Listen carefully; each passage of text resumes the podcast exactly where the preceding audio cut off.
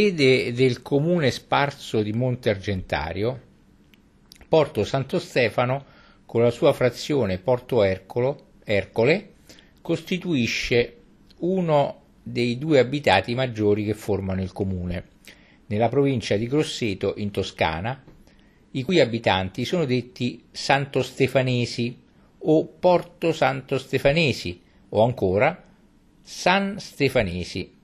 È un grazioso centro marinaro e peschereccio e frequentata stazione di soggiorno e balneare con buona attrezzatura ricettiva, in pittoresca posizione attorno ad un'insenatura e sulle retrostanti pendici dell'Argentario. Il suo porto è anche la base per l'accesso all'isola del Giglio.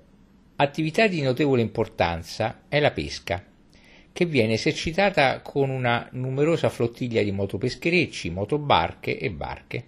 Sorto tra il 1400 e il 1500 ad opera di pescatori liguri ed elbani, ricevette un notevole impulso ai primi del 1600 per iniziativa di Nuño Orejon, governatore spagnolo dello stato dei Presidi, divenendo la base di una notevole flottiglia di velieri che svolgeva i traffici nel Medio ed Alto Tirreno.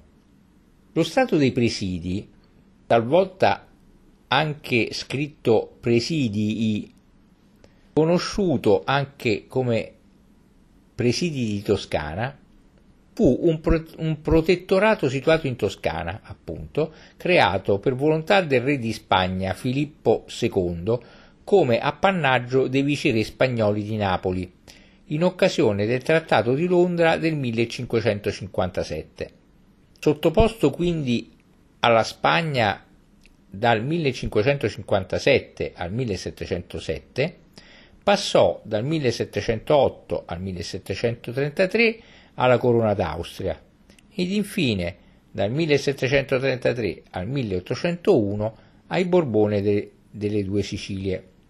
Seppur costituito in limiti angusti, permetteva ai suoi dominatori di controllare i traffici del Tirreno verso l'Italia meridionale. Tornando a parlare dell'abitato, Porto Santo Stefano è stato ricostruito dopo gli ingenti danni subiti dai bombardamenti aerei e navali della Seconda Guerra Mondiale, che l'avevano semidistrutto. Il porto costituito dal Porto Vecchio, limitato a nord dal molo lungo 60 metri, e dal Porto Nuovo, delimitato dal molo aretino che si spinge in mare per 200 metri in direzione est-nord-est, svolge una notevole attività commerciale e turistica. Vi si registra, in particolare, come già detto, un cospicuo movimento di passeggeri per l'isola del Giglio.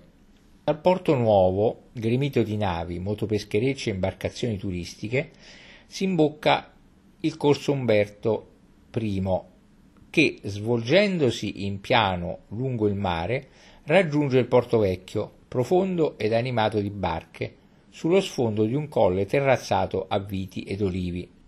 Da qui vi si gode un vasto panorama sul golfo di Talamone e sulla costa da Orbetello fino al di là dei monti dell'Uccellina.